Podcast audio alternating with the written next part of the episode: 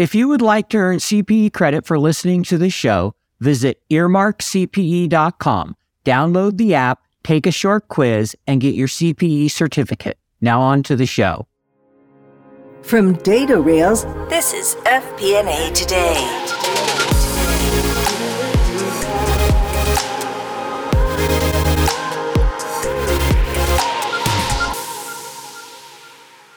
Hello, everyone. Welcome to FP&A Today. I am your host, Paul Barnhurst, aka the FP&A Guy, and you are listening to FP&A Today.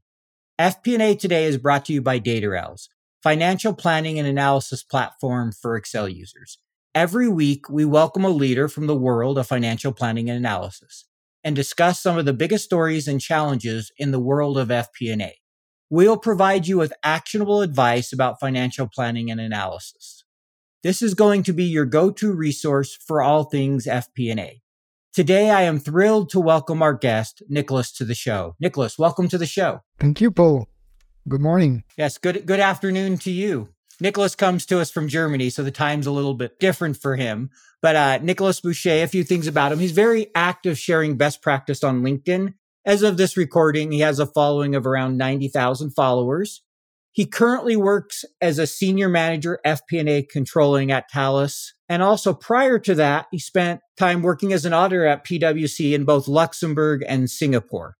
So we're really thrilled to have him on the show today. And maybe we could start off by just having you tell our audience a little bit about your background and a little bit about yourself. Yeah, thank you, Paul. So yes, I live in Germany, but I'm actually French, as uh, you could hear, half French, half uh, Belgian. So and uh, we live now in Germany. I have a German wife. I have kids that are raised with both languages, French and German. And uh, I lived in five different countries. So now Germany, but before I was in Luxembourg working for PwC. As I was at PwC, I also worked uh, in Singapore. I went two years to Singapore, one of my greatest personal and professional experience. And prior to that, so I started my career at PwC at Luxembourg and I studied in France and I met my wife in the US uh, where I spent one year studying. So that's a bit my background and now happy actually to to share also to all of the world all of my knowledge on uh, on LinkedIn because there is no frontier, no border with LinkedIn. You can access to anybody and uh, I would say I'm a citizen of the world and happy to to share with everybody what we learn every day. Great. Now we're really excited to have you on the show. Just a couple of follow-up questions from that introduction there. So you spent a year in the US. Where did you study in the US or what did you study when you were in the US? Yes, I was in an MBA program at ECU, East Carolina University, the city of uh, Greenville in North Carolina, where Mr. Beast uh, is from actually. Somebody is listening and knows Mr. Beast, so same town. And uh, yeah, it was also one of the best life experience having international students going to also to the football game of the university also live the like visit all of the east coast. And at the end we finished by a three weeks travel in on the west coast to discover uh, it felt like another country actually the west coast yes there feels like there's more than one country in the us depending on what region and where you go i it's very different in different locations for sure so cool now that that sounds like a great experience Second is Singapore. You mentioned you ended up in Singapore. How did that happen? You talked about that being a great, you know, both professional and personal experience for you. So maybe talk just a little bit more about that. Yeah. So um, after three years at PwC working in audit, I had seen what is it to be a junior, what is it to be a senior.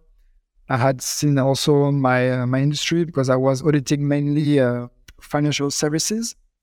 And what is good is in those big four, they have a program where you can go and work one or two years to another office.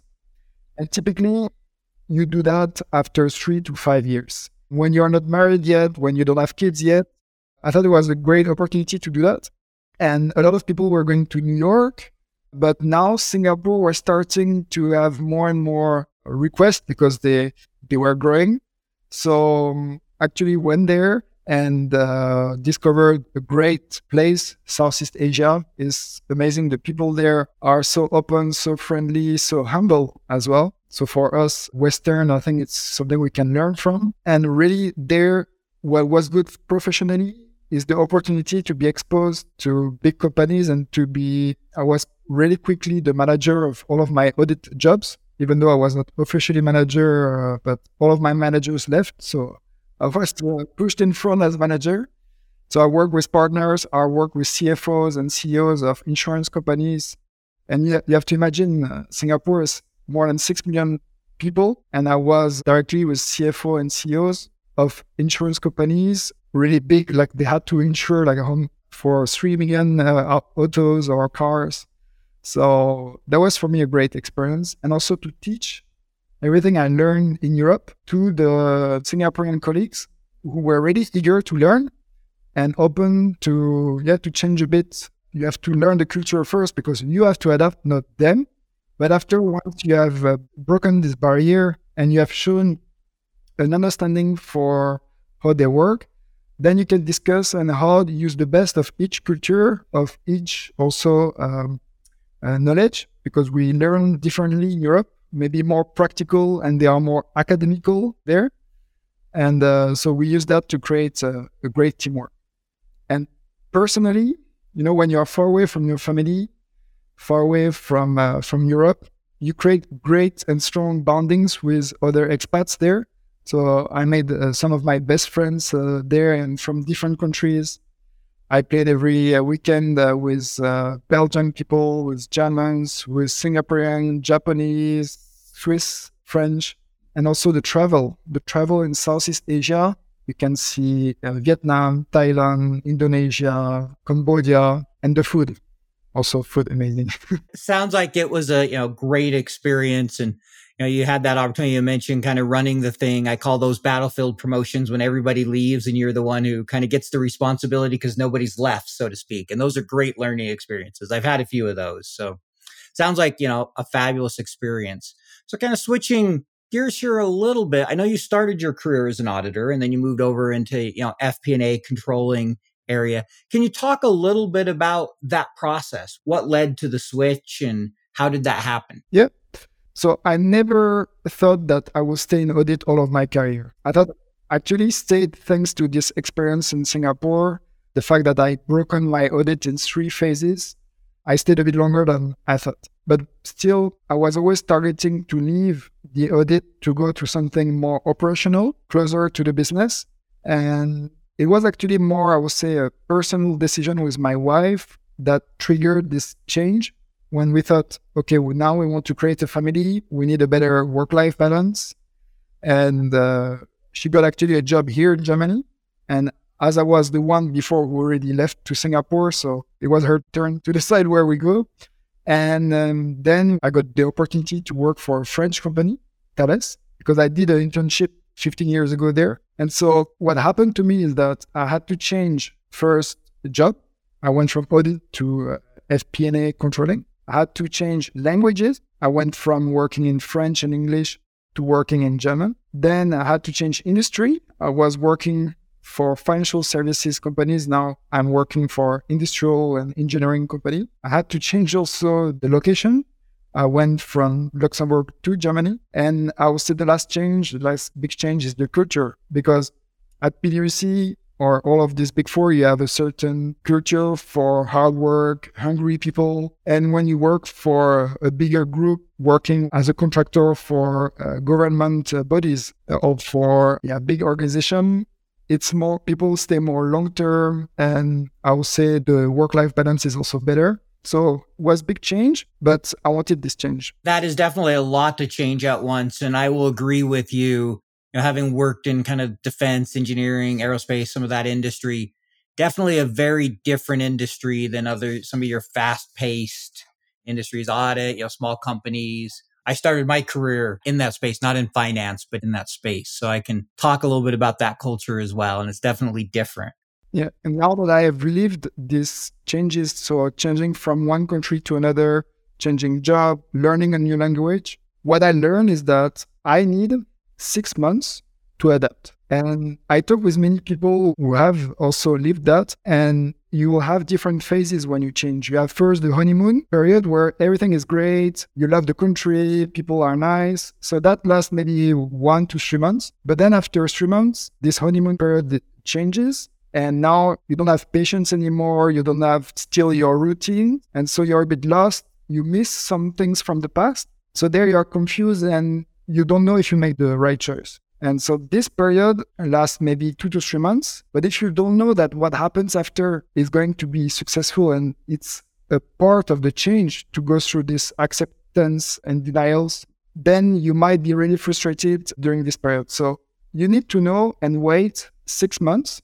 That's what I learned from myself before you judge if this change was the right move. And often, really, after six months, what happened, the language, you get really, you get better. Like you are no more in the plateau, you really reach another step. And so you can talk to everybody. You feel better about it. It's not a brain headache anymore. And then you have your routines. You know your colleagues. You have your work day. You have also your day routine, you have new friends, you have new activities. And all of that makes that your life then smoother and then you can start enjoying it. But my advice is wait these six months before you judge was it really the right move?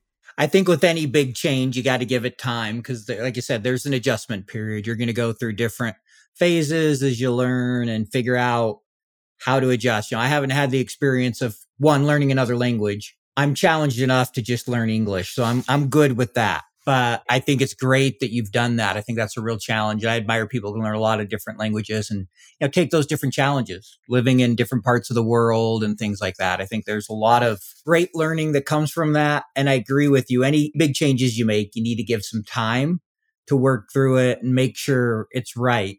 Sometimes you get in, you're like, oh, this isn't right. And you just want to pull the cord and get out. And if you give it a little longer, often it turns out to be a you know good experience. So good advice there. Speaking of advice, what would you say to someone who's working in audit today and wants to make that switch to FP&A? What advice would you offer to them?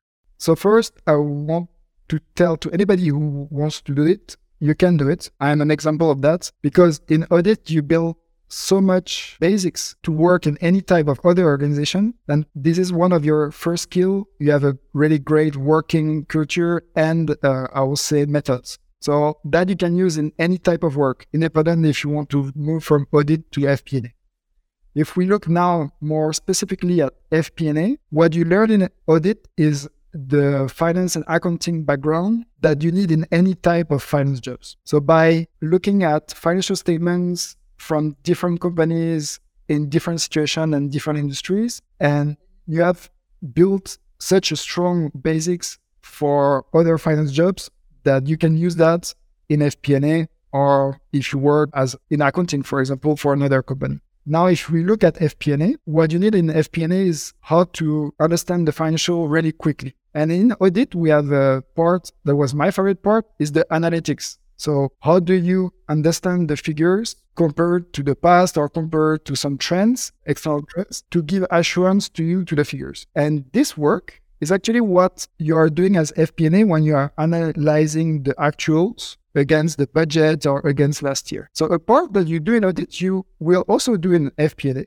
and you can showcase that when you go to interview or when you work that you already did this uh, type of exercise. What you need to learn is the budgeting and forecasting because that's not something you do in audit because you are not in charge of uh, planning the future of the company you audit because you look at the past. So now it's more mindset to change. Okay, how can I plan figures? Which method I can use for sales?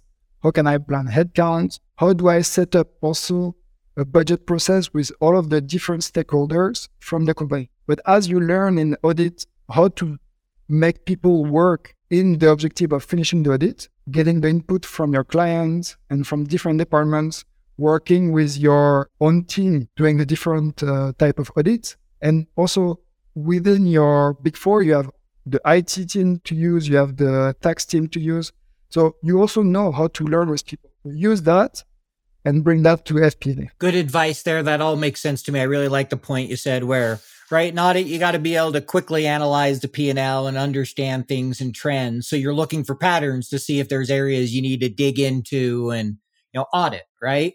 And I think that obviously very much applies to FP&A of when you're doing your variance commentary, when you're looking at trends, building your budget, right? So much of it is about understanding where the variances are, why, and you know, if they're bad variances, how do you prevent them from continuing? And if they're good, how do you replicate that? How do you make sure that that goes forward. So I could totally see how that audit background could really help with that, you know. So thank you for sharing. That makes sense. And I love the point you said where you can do it, right? Just letting people know that you got to be confident. You may have to work hard. It may take time, but if you're committed, you'll find a way. Yep. And if you on top knows the industry, so you stay within your industry, and on top, usually the level of uh, Excel or automation and uh, work methods is much higher in audit firm because the pressure is so high that when you move to the company, you will also have an advantage in comparison with the rest of your colleagues. Great point there. I know audit can be a pretty intense field. You know, you see most people do it for a few years, get that background, and then go on to do something else not a lot of people spend their whole career doing audit, right? It's very much a common start for people who do an accounting degree. It makes a lot of sense. So earlier in your career, you led a finance transformation project. Can you maybe talk a little bit about that experience? What was the project and what you learned from that? Yes, at Thales, at the beginning, I was in charge of uh, finance transformation, and the goal because we had different uh, units that were now consolidated in one big uh, entity.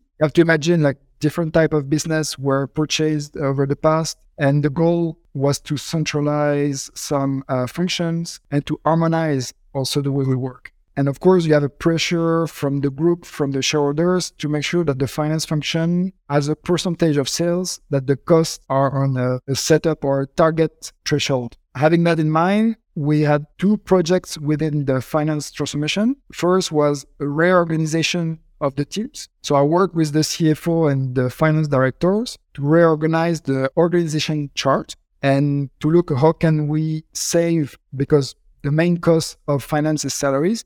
So if somebody is going to retirement or if somebody wants to move outside, how can we change the organization that we don't have to replace them and still uh, deliver the same value or even more value. So that was the point one. And the second point was how can we use better tools and harmonized tools like a common ERP? So we had a SAP project like a lot of big companies have when they purchase new entities. And how can we use also a new planning and BI tool to centralize information and basically uh, stop that everybody has his own Excel uh, file for planning or for reporting. So those were the two areas. And for me, a great uh, learning phase. And that's also the time where I turned myself in the direction of LinkedIn because I needed help for people who already went through this uh, process. I found great uh, people to learn from, and uh, I was able to bring that in our organization, these best practices. And a finance transformation project is not a project from one year. We are still in transformation. So after uh, the project lasted longer and uh, I had the opportunity to take more operational responsibilities. And what is interesting is when you are on the other side. So when you come from the central team and now you go to the local team or the operational team, well, you see how the project is perceived and the great value of it, but also the, the, the drawbacks. And having the two aspects right now I would have done maybe the project differently uh, at the beginning. Yeah, it's interesting how whenever you finish a project and look back, right, you did a good job there mentioning what would you do differently. But what would you say is the key? If you were to say there's one or two key things to make a transformation successful, what would you say, you know, from your experience, are those one to two things that you really need to focus on? First, you need to have everybody on board. It's a bit cliche, but change management is not about which tool you are going to use. It's about Mm-mm. having everybody on board that feel that they are part of the change, that they can act in the change, and that basically the new processes and the new tools become theirs. That's something hard if yourself you are convinced from the day one that you need to change and that the solution is the best one it's hard to understand why others don't think that way. So you need basically to set up processes and a framework that take you out of your own conviction and face you to these people, to the conviction of other people, and make that through communication, you both come to the same point that what is the expectation on the project, how it should be, and that everybody at the end has a common understanding and acceptance on the transformation project. So that will be the top priority of any project. And the second one is what I said at the beginning is make sure you don't think only of the central and the top priorities, but that you bring value to the local and operational units. And for that, you need to bring also uh, operational people into your uh, project team. You, you know, hit the nail on the head with both those. Obviously, change management. You know, you need leadership. You need everybody from the top down to support it. And then, as I've heard it say, communicate, communicate, and then communicate some more. And then I love the point you made of make sure you're involving the people down at the bottom that are often doing the work and often feel left out on these projects. And they're critical. Because if you don't get them on board, you're going to have problems. Doesn't matter the senior leadership likes it. If the end user doesn't want to use it and is pushing back, you know, you're not going to get as good results or you're going to end up killing the project at some point. So I think you highlighted some really key things there. And I totally agree from my experiences. You know what it is like 13 different spreadsheets emailed out to 23 different budget holders, multiple iterations, version control, errors, back and forth updates. You never really feel in control of the consolidation and collection process. Yep, I've been there. Stop, breathe. DataRails is the financial planning and analysis platform for Excel users DataRails takes data from all your company's disparate sources. No organization is too complex, consolidating everything into one place, secured in the cloud. Now all your data finally talking to each other. Everything is automated back into your report in Excel. Cash flow, FX conversion, intercompany transactions, now automated and up to date. Drill down and variance analysis in seconds. Don't replace Excel, embrace Excel. Turn your Excel into a lean, mean FP&A machine. Find out more at www.datarails.com. So I want to transition here a little bit. You know, I know over the last year you've become much more active on LinkedIn. You've really grown your following quite a bit. Could you maybe just start talking a little bit about that experience, what it's been like to you know, be so active on LinkedIn and share your knowledge that way? Yeah, so for me, we are at a time now that we have this LinkedIn tool for available for everybody. But I think a few years ago or 30 years ago or 50 years ago, when our grandparents were working, how could they learn? They could go to the university or they could go to a colleague and they could also read books. That's basically the access of knowledge they have. Then came up that you could travel internationally because we have to think that the globalization is new. So now you started to learn from other countries, from other teams, everybody from other countries. Or in the US, it's big enough that you have different locations, so you will learn from other colleagues. But you are still limited to your own company and to your own, I would say, geographical uh, access. Yep. Then came internet, where you could exchange with emails, with sometimes call best practices within the company and that you could do globally without having to travel. And now with LinkedIn, you have access actually to the world independent of where you are, who you are, and in which company you work for. Meaning that today, if somebody in the Philippines wants to access to the CFO of Google, first he can look at the video of him and learn from him. And second, that within like one or two months, if he tries hard enough, he can talk to this guy or to this girl. So that's what is changing right now. And if this guy in Philippines has also great knowledge to share about how to forecast cash, and he puts it out there and he communicates hard enough and sure enough, then this guy can teach to everybody in the world. And so that's a big change of concept. And I went through the, this, uh, I was through this lane of first being consumer of LinkedIn, then a networker within LinkedIn where I wanted to learn from people and the right people. So exchange offline in the end to now the state where I see that I have also something to share and to bring to people. And I also see there is a huge demand from young people or people who don't have access to mentorship, who need the help of people like us who have already 15 years experience and can share. And basically what I'm sharing every day with my team and my colleagues, it's with within five to 20 people. Now I can do that to 100,000 people. And for me, my impact then is much bigger if I can do that on top. And that's why I'm doing that uh, every day. Thank you for sharing. And I really like how you kind of laid out how it's changed over time and you know, how the internet and LinkedIn has made things global. You can reach out to anyone. I mean, just an example this week, you know, yesterday I was talking to somebody in India. Last week I was in Canada. I've been on calls with someone from the UK, from Denmark, you know, yourself from Germany and multiple states in the US, right? I've talked to people all over the globe, had emails with people in Australia this week. And so it's amazing how the world has just become smaller because of the internet. You can pretty much talk to and communicate and work with and share knowledge with just about anyone if you want to. So I think that's a great point. It really is amazing to watch. So, you know, next question here, you know, I've noticed this and others have noticed, uh, someone had, you know, commented about this. You have a real knack for explaining, you know, complex financial concepts to non-finance people in a simple manner. How do you do that? What do you think is the key of making sure you're explaining something in a simple way? Yeah, so I think every day now, and that's if you study a bit the human psychology, we are bombarding with a lot of information. So if I want to make an impact and I want that 100,000 people or 10,000 people see my message, I need to show something that is simple enough, but still bring value and that I can use all of the tools that the brain can understand to make my impact.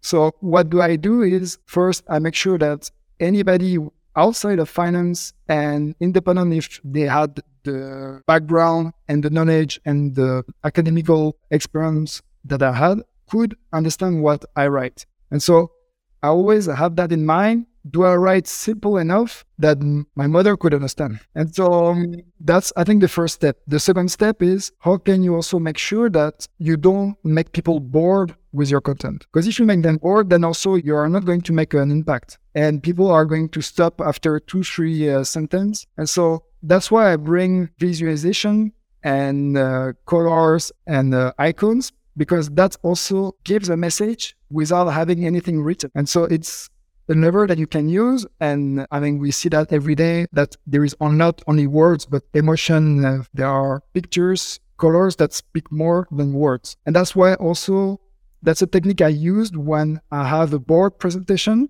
and I have a PowerPoint to do, I don't only write a sentence, I try to use some visual cues to make sure that my message goes through. And so, what I learned doing that for boards, I'm doing that also now on uh, LinkedIn. That makes a lot of sense. And I agree with you, right? When you think of a presentation, visuals, color, you know, if you use things strategically, you know, highlighting certain things, bringing attribution to it, people are going to notice it a lot quicker and it makes it easier to understand. So mixing, you know, words, like you said, keeping them simple. I loved your example of would my mother understand it? Right. Because if you could write for mom or grandma, so to speak, you can write for anyone many times. I appreciate that example. And that sounds like you, you know, you've done a very good job. I've noticed a lot of, you know, your content and I can attest to the fact that it is very easy to understand. Your graphics are very well laid out. You do a fabulous job and it, it shows in your following. So speaking to that, what advice would you offer to someone who's interested in building a following, sharing their knowledge, whether it's on LinkedIn or just social media in general, what would be your advice if there's maybe somebody listening, a finance person that wants to start doing some of that? Let's take three points to be simple. The first point, you need to know what you want to write about and for which people. And if you know that, then write it down, make it in several clusters. So if we take my example, one day I want to talk about accounting, one day I want to talk about career in finance, another day I want to talk about financial analysis, and then another day about budgeting. So if you lay these clusters out, then it's already much simpler for you to know what you're going to write about. And this problem of the blank page uh, paralysis goes away. So that's the first point. The second point, to come back to what I say, you need to make sure that your message goes through. So don't write like you would write uh, in a book. Write something that you would like to see. And think like when you're on social media, you don't write the same way than in email. When you're in social media, you don't write the same way than in a newspaper because basically people are going to scroll and either they stop on your content or they continue. So if you write a great piece of content and you have a great value and you work hard, they don't stop and they don't see your content, then all of your effort is for nothing. And that brings me to the third one, is use not only the text, but the visual cues to stop people and bring them to your content. And also to bring messages that are maybe hard to explain with words, but could be more simple to bring with visual or graphics or uh, infographics. So those three points. One, know what you want to write and for whom. Second, make it really simple in your writing And third, use uh, visual cues. So if I got that, you know, one, know your audience, focus on making your writing simple and use visual cues. That's great advice, especially your social media, right? You got a second to catch someone's eye. It's not like someone picked up your book and is planning on reading it. You got a chapter or two before they'll decide, Hey, I want to keep reading, right? Very few people shut down a book at the first word. But when we're scrolling social media, you often skip over something in less than a second. You just kind of keep scrolling. Like, you, you have very little time to catch somebody's attention. So that's really good advice. So, you know, next question here, we're going to get to the part where we have a few standard questions we like to ask people. And so the first is, as you look back over your career, you know, last 15 years or so, what's the accomplishment you're most proud of? So if I had you in a job interview and I asked you that question, I said, tell me the, you know, professional accomplishment you're most proud of from your career. What are you going to tell me and why? For me, there are two main accomplishments. One is over my whole career is how I could help more junior colleagues to grow within their job? How could I basically teach them and give them everything I learned, but also uh, allow them to think by themselves, allow them in their career to take the right decisions? So, how I brought mentorship and coaching all along my career, because that you cannot, uh, I will say, is not financial. You are not going to earn money with that. But for my values as a human and uh, also my family values, I think helping others be better is one of the most important things. And so that's something I'm the most proud and I want to continue to do that. And now I have the chance also to do that uh, more globally. And the second one is actually was one of my last uh, experience where we were in a phase of change within finance. So I was the head of finance uh, and controlling for manufacturing location. And so we had changes within finance, but also we had changes within the manufacturing side. And so with the management team and also me within my finance team, I had to deal with these changes. And we brought really both the finance team, but also the side in a better state than it was when we took over with my other colleagues from management. And um, I had the chance to work with really exceptional people. I learned a lot from them. And that's one of my biggest accomplishments. I had to make some concession personally because I had to travel one and a half hour every day to go there and come back. But that was a great experience. And uh, I think both I brought something to the company, but I also learned a lot from it. Thank you for sharing both those. I really love the first one of just, you know, helping junior people making a difference. I do a lot of training nowadays and I love when you see the light bulb go on, so to speak. You see their eyes get excited and like, oh, wow, this will save me so much time. Like, I didn't know you could do that. It's really rewarding when you know you help someone develop. And I know I get people on LinkedIn that have, you know, thanked me for my content or people for the podcast. And I know it always feels really good. So I can imagine you know, you've had those same experiences. It's so rewarding when somebody's like, Hey, you know, what you shared today really helped me. I really appreciate it. So, you know, just great things there that you mentioned. So, you know, next question, kind of flipping it from accomplishment, you know, failures. We've all dealt with them. I'm a big believer of the statement, you know, failure kind of leads to success or you don't have failures, you have learning experiences. But if you look back over your career, can you think of in a failure where maybe an analysis went wrong, you know, something went wrong with the budget, implementation project? You know, what was that and what did you learn from that failure? What was the takeaway? Yeah, so I think in any experience I had that came and I learned a lot from it is when you wait too long to communicate bad surprises or problems. And so now I mean I have no problem to escalate to anybody. I can talk and call anybody. I'm not afraid of management uh, above me or I'm not afraid of another colleague or whatever. But at the beginning of your career when you are junior, First, you have a hard time to know what is important and not important. That's the first one. But second, if you make a mistake yourself, you're afraid to be caught and um, and be yelled at or yeah, to show that you were working bad. But what was good is I got people, and I was lucky with that because you can get unlucky. I was with people who basically explained me that it was more important to communicate early on your, the problem and your failures than to keep it for yourself that if you keep it for yourself, is going to be a bigger problem after that you are not going to, uh, to get rid of. And you will be rewarded if you communicate early rather than punished. And so now I try also to teach that to other people to explain, okay, mistakes happen. Most important is that you come up with the problem and that we find a solution rather than finger pointing and trying to find who is the guilty person who make made a mistake because it's not going to change anything and it's not forward looking. So I think that I learned a lot and it saved me now and uh, in the past a lot of troubles by taking my phone or writing the right email when I knew there was a big problem. I love that. You know, just own the mistakes. In addition to that, when you see a problem, escalate it. Don't be afraid. And two examples I love from my career really about owning mistakes. One's for my career and one's one I heard. There was a CEO at IBM. One of the VPs had made a big mistake and it ended up costing the company $10 million. And he got called to the CEO's office and the CEO said something. He looked at him and goes, I'll pack my bags. And the CEO goes, Why would you pack your bags? He goes, Well, I just cost the company $10 million. You're going to fire me, right? He goes, Why would I fire you? I just paid $10 million for you to learn a lesson. Like, I'm not going to fire you now. And I just love that mentality. You know, not to say there aren't times when someone makes a mistake that there, that may have to be the option. But if you always focus on if they're willing to learn and willing to help, there's so much value that can come from those type of mistakes, right? That guy isn't going to make that mistake again he's going to be a better employee. And so that's the first one. The second one, I was sitting in a meeting one time and we had a new CFO and someone had built a forecast and they had made a mistake in the forecast and they didn't want to own up to it. And so they were coming up with all these different things explaining it. And the CFO was just totally confused. And I didn't know what was going on. I got talking to the guy and he told me, we don't want to mention what it really is. And this is why I'm like, just own it and let's move on. Like, this is silly. We're just wasting everybody's time you know, and finally he came forward and the CFO wasn't that mad. He was just, he was more frustrated of like, why didn't you just tell me that up front? Don't play games with me. And so there's just so much value in learning to communicate bad news up front and just owning mistakes. Just admit it, say what you're going to do to correct it and move on.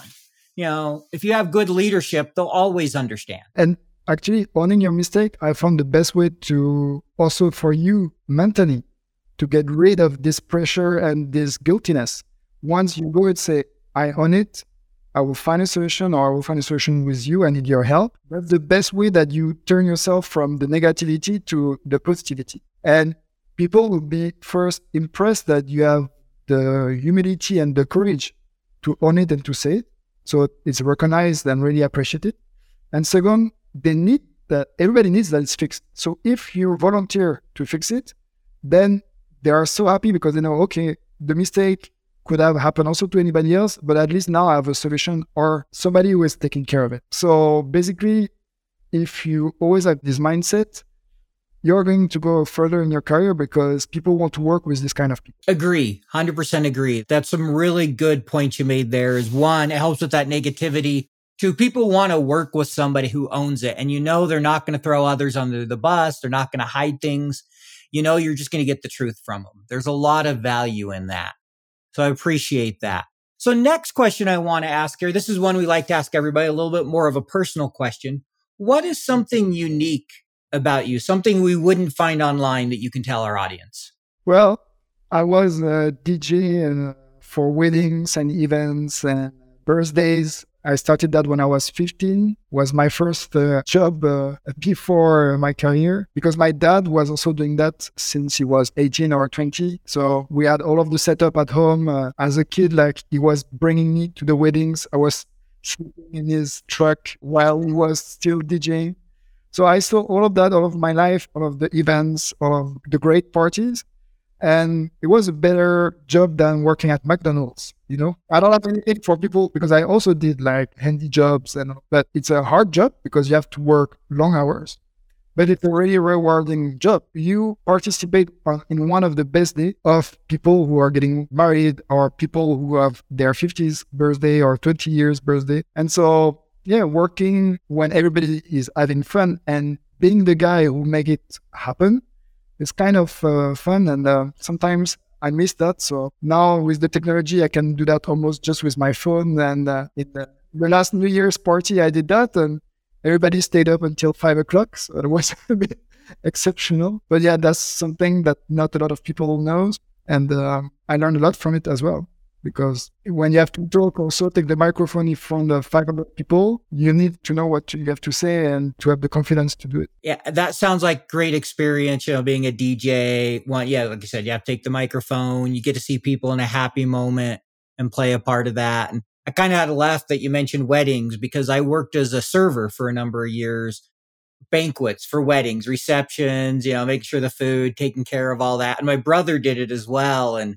kind of funny story. I think you'll laugh about. The audience will appreciate. So I was probably might have been 30 at the time. My brother late 20s. We're both single and we're at a, a good friend of ours wedding and we're sitting there at the table and we're like critiquing the food and the placemats and the settings and you know kind of going through all this and i look at him okay here's two basically 30 year old single guys and we're criti- like what's wrong with us but we had both worked in the industry and so it's just kind of funny how we you know all of a sudden kind of went back to that mode of okay how's everything set up and what does it look like and so i can you know that was a great experience you know different obviously different than being DJ, but those are a lot of fun events to be a part of. So I can relate to that a little bit. So thank you for sharing that.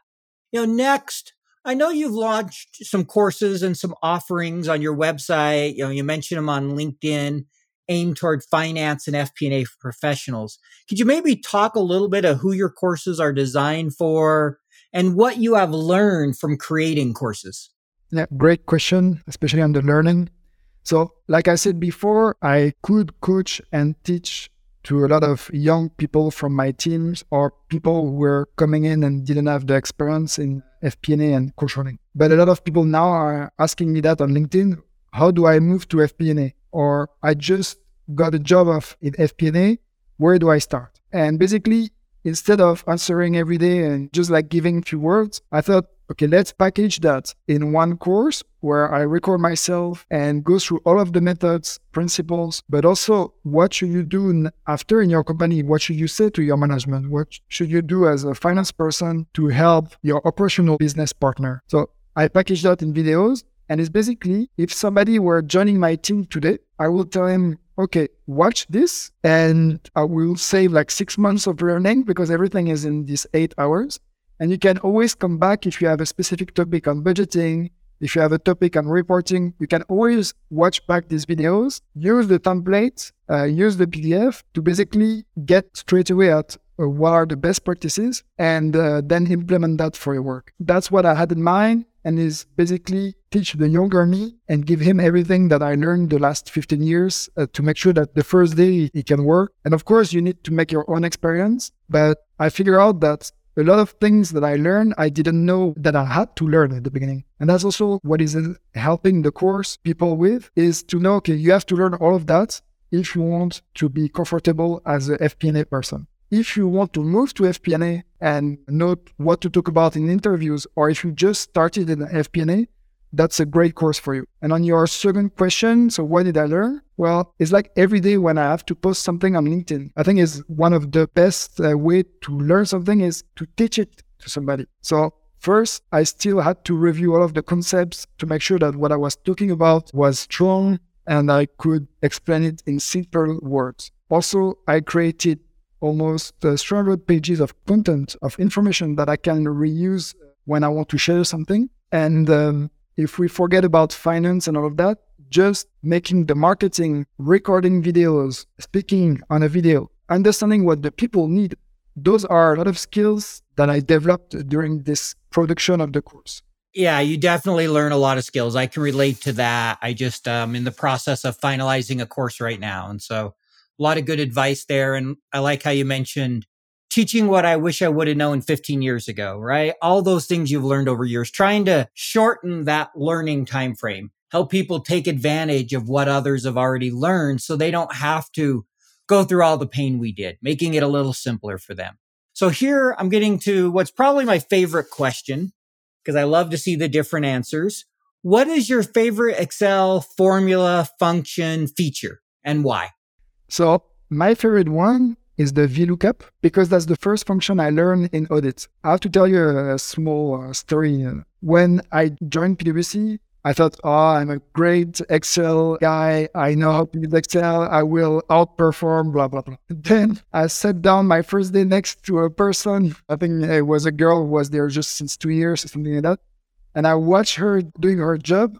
And I was like, okay, I'm not an expert.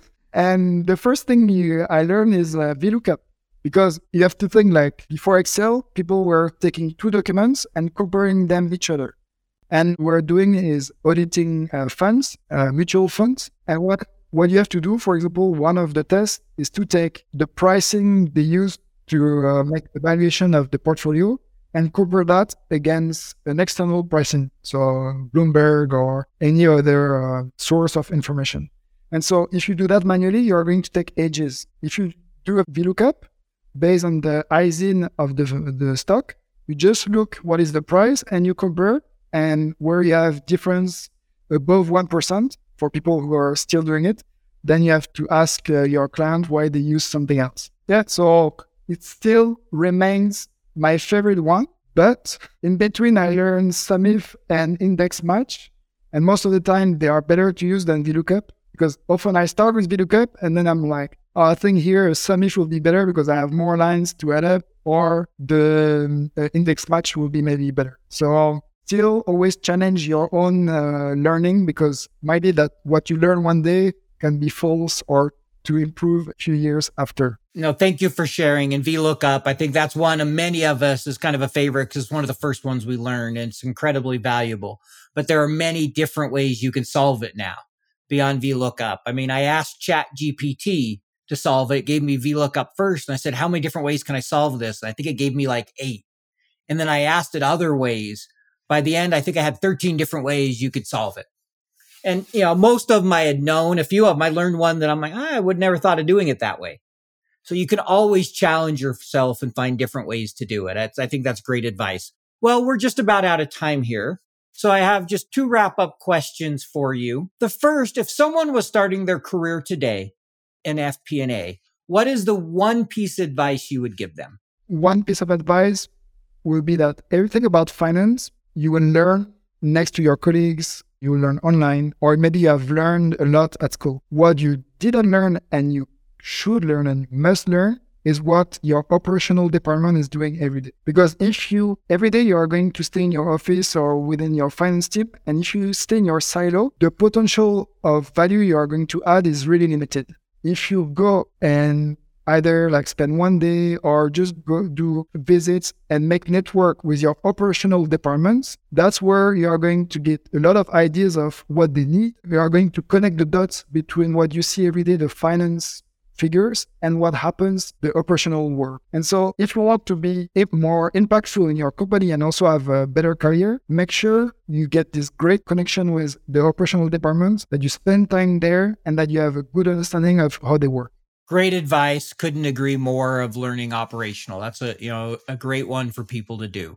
So last question here. If people want to learn more about you, where can they go? How could they learn more about you and what's the best way to connect with you? So there are three ways they can learn about me.